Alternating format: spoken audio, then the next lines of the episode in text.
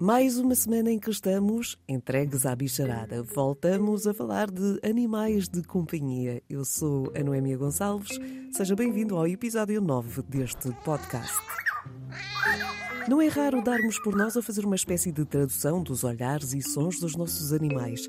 Quantas vezes não gostaríamos de ter um tradutor para saber o que eles realmente estão a pensar? Hoje entramos no maravilhoso mundo da comunicação dos gatos. Cheguei!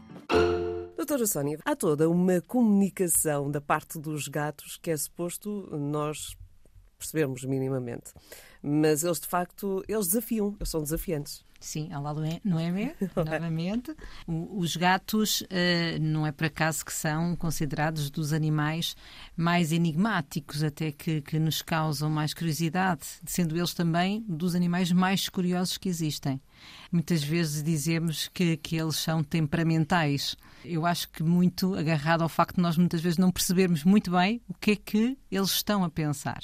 Mas eles comunicam imenso em termos corporais, olfativos e deixam muitas vezes alguns rastros visuais. E por isso isto é, é, engraçado se nós tentarmos ver que sinais são estes, o que é que eles estão-nos a querer dizer. Existe a linguagem oral, não é? Com o miar e o ronronar. Pegando naquilo que é o ronronar, que na realidade é um som extremamente calmante, principalmente para os humanos, e que nós ligamos de uma forma direta a uma satisfação, a um comportamento de satisfação, tenho que alertar que muitas vezes não é só. Tá bem? Então. Há gatos que, em situações de stress, podem efetivamente ronronar. Isso acontece-nos um pouco na, nas consultas em clínica. É engraçado que também comento que muitas vezes estamos a fazer uma consulta e ao escutá-los, eles estão efetivamente a ronronar. Não quer dizer que todos sejam por stress, pode ser muitos porque estão completamente descontraídos e estão, e, a, gostar, e, estão a gostar. E então, muitas vezes, para conseguirmos fazer a auscultação direita da, da parte cardíaca, respiratória, temos que abrir uma torneira para eles de repente pararem o ronronar e voltarem a fazer a sua respiração normal e nós conseguimos fazer o nosso trabalho. É? Todos os truques para, para captar a atenção Sim. e para, para um diagnóstico. Mas eh, que comunicação é esta? O que é que, como é que nós podemos compreender melhor os gatos? Os gatos têm muitas manifestações de entre aspas, feitio ou de sensação no momento através de orientações das orelhas, em que nós, todas as pessoas de alguma forma já vão identificando, não é? Trabalham muito com a parte das orelhas, com as pupilas, a dilatação das pupilas é extremamente importante às vezes para conseguirmos perceber se eles estão descontraídos ou se estão precisamente num momento quase de pré-ataque, e a, a, a, cauda também é uma das do, da, da parte corporal que mais se manifesta. Por exemplo, quando temos umas orelhas completamente viradas para trás, umas pupilas dilatadas, uma cauda arrebitada e um dorso completamente curvado. Se calhar é melhor irmos dar uma volta é nós, não é? melhor dar uma volta e não chatear.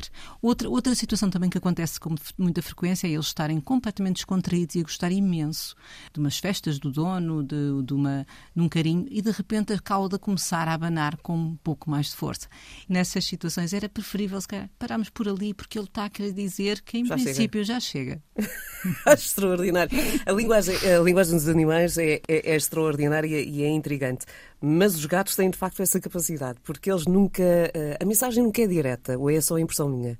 Não, a mensagem não é direta e eles são. Eh, é tão particular o que está instituído. Claro que muitos dos comportamentos são completamente primitivos e são, são normais num, num animal e num felino selvagem, mas levando para dentro de casa aquele passar e acabar por se roçar nas pernas, primeiro muitas vezes com a cabeça, que é onde tem uma maior quantidade de glândulas que libertam uma série de ferormonas e que fazem o quê?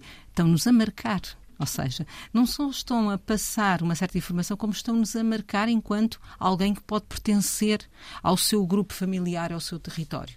E depois, muitas vezes, acabam de fazer isto, roçam-se e depois vão-se lavar. Tipo assim, pronto, agora deixa-me perceber muito bem qual é que é, qual é que é a identificação desta pessoa, mas pronto, agora vou voltar novamente a pôr a minha, a minha identificação. Estamos a falar de gatos no Entregues à Bicharada e, doutora Sónia, um gato à semelhança de um cão, eh, ou de, de uma grande maioria dos animais de companhia, precisa de uma certa preparação para quando chega à casa, portanto, quando chega a um novo sítio, já que percebemos, e é de conhecimento geral, os gatos são animais muito curiosos, eh, portanto, não é raro os tutores de gatos eh, terem alguns adereços lá em casa partidos, porque tombaram das estantes e, e, afins, porque é a curiosidade deles. Mas como é que se prepara uma casa para a chegada de um novo gato? Nós temos várias particularidades que tem que se ter em conta se vamos buscar e se, se vai ser adotado um gato já adulto ou se é um, um gatinho bebê. Tudo isso é importante, não é? Depois é preciso perceber se existem outros coabitantes de quatro patas, uhum. sejam eles gatos ou cães, ou mesmo situações de quando existem também crianças. Mas nós eh, tendencialmente achamos que o maior problema será sempre um gato e um cão, mas não necessariamente. Não necessariamente. Essa é uma boa questão, não é mesmo? Porque normalmente até é mais fácil a adaptação da entrada de um gato quando uma casa já tem um cão do que muitas vezes quando existe um outro gato. Porque eles são então, muito territoriais. Isto eu, eu, aconselho sempre a que, acima de tudo, juntamente com o gato, que se compre uma caixinha de paciência, porque é mesmo necessária. E a adaptação vai ser feita, só que tem que ser com alguma tranquilidade. E há situações em que são rápidas e outras nem tanto. Temos de ter sempre em conta a proteção de ambos os lados e a própria proteção do humano que está a mediar todo este processo. Mas aconselho sempre a que estes gatinhos, vamos pensando que é um gatinho que está a entrar, que seja inicialmente vai ter uma reação de medo, assustado, é o normal, mas depois devem-se começar a habituar aos próprios cheiros. Estas ferormonas vão começar de uma forma segura, muitas vezes dentro de uma caixinha ele fica durante algum tempo, ainda dentro da caixinha, quando está na mesma zona da casa onde esteja o outro animal, seja cão, seja gato, e eles devagarinho vão começar a habituar-se a esta troca de ferormonas e de identificações e é muito comum ficarem amigos para a vida toda, não é? Estivemos aqui mais a incidir nesta relação de cão-gato ou de gato-gato, mas e quando há crianças? Há cuidados a ter, até porque as crianças também são tão ou mais curiosas que os gatos e a Sim. tendência é ir mexer. Eles nem sempre estão dispostos a isso. Sim, e além, além de tudo, para a proteção da criança e para a proteção do gato. A fase inicial deve ser sempre, os primeiros dias até, deve ser sempre com muito, muito cuidado e sempre acompanhado do adulto e com alguns movimentos controlados, porque uma criança fica, ao manifestar a felicidade de ter um novo gato em casa, muitas vezes pode ser excessivo naquilo que é o contacto com o gato. Por isso, isto é preciso ser controlado, não é? Uhum. Depois, mais do que os cães, até. Mais do que os cães, porque, porque os gatos, de alguma forma, podem mais facilmente é magoar. Sim. É mais comum mesmo um gatinho pequenino acabar por poder magoar uma criança do que propriamente um cachorrinho pequeno, não é? Depois, toda a casa tem que ser preparada para este novo ser que vai entrar. E o que é que eu aconselho? Aconselho que um gato fica entediado se não tiver como brincar, não é? Mas para ter um sítio que o estimule e que o leve às suas brincadeiras, brincadeiras estas que muitas vezes acabam sempre por colar aquilo que teriam se tivessem na sua vida normal, no seu habitat mais selvagem, será sempre trepar, será sempre arranhar, será sempre. Por isso, tendo isto em conta, e às vezes sem complicar, não é preciso complicar muito. Às vezes são brinquedos e são situações que são, basta ser pensadas um pouco e são completamente caseiras. E eles adoram. E às vezes temos que até substituir com alguma frequência porque eles também se fartam. E guardamos e depois trocamos outra vez. Mas ter um, um pouco em conta que é preciso ter isto e ter, e ter em conta a parte da segurança dele. Ou seja, é, é muito comum, eu, três, quatro coisas que eu, que eu gostaria só de referir para estes cuidados. Ponto número um, nunca fechar nenhuma máquina de lavar roupa ou lavar uh, louça ou de lavar ou de secar roupa sem verificar se o gato, que não, se o gato lá está dentro. É muito comum esta curiosidade dos gatos de entrar em todo lado. Ter muito cuidado com tudo o que são os lixos, se têm as portas ou não têm as portas fechadas. Os gatos têm, muitas vezes, uma paranoia completa, por exemplo, com plásticos.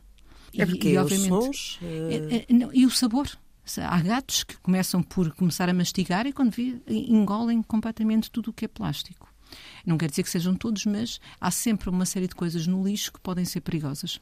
É preciso também ter muito cuidado com tudo o que sejam objetos, estatuetas, etc., altas, porque a primeira coisa que vai acontecer é mandarem abaixo, e aí é mais pelo cuidado de, de, partir a estatueta do que propriamente deles só de se magoarem, não é? É uma, é. uma questão com a qual os, os, os, os tutores de gatos lidam já há alguns anos desta parte, não é? Portanto, há pouco estava aqui a falar e achei curioso, porque aquilo que às vezes faz com que algumas pessoas considerem ou não a presença de um gato em casa é precisamente o estragar eh, dos móveis, deixar marcas muito visíveis nos cortinados, nos faz. Portanto, com esses eh, brinquedos, com esses arranhadores, é possível arranhar sim, mas não ali, a ter um sítio próprio. Sim.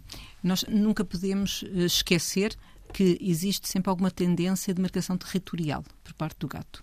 E a marcação ter territorial faz-se muitas vezes pelo próprio arranhar. O arranhar nós associamos que é, eh, na realidade, por causa das unhas, mas é para marcação de território também. Ou seja, existem umas glândulazinhas também que libertam ferrohormonas entre os dedos e quando estão a fazer toda a parte da, do arranhar, vão deixando uma marca ou vão marcando o território, não só em termos visuais, porque fica arranhado, não é? Como vão libertando ali um pouco aquela parte das unhas que também ficam enquanto marcação e fica o cheiro. Ou seja, isto é algo que acontece na natureza. Por isso, de alguma maneira, por mais domesticado que esteja o gato, existe alguma necessidade disto de continuar a acontecer. E nós temos que direcionar para onde temos menos estragos dentro de casa. O que é que eu aconselho nestas coisas? É, desde o princípio, começar a fazer este tipo de educação e ter um local próprio, seja com os arranhadores próprios, etc., e direcioná-lo de uma forma positiva para onde queremos que, vá, que, que, que vão fazer este tipo de arranhar e muitas vezes desestimular no sítio onde não queremos, seja colocando alguma coisa que faça barulho e que eles mais ou menos associem a algo negativo. Tentar sempre que haja aqui esta dualidade. Se já começou a arranhar onde não devia, vamos ter que retirá-lo e manifestar que aquilo ali assim não lhe vai causar uma boa sensação. E vai ser sempre um bocado este trabalho em termos de, de educação. A linguagem dos gatos e todas as ajudas são preciosas para decifrarmos um pouco melhor aquilo que os nossos animais nos estão a tentar transmitir. Já que estou a falar em gatos, fica também uma sugestão de um livro.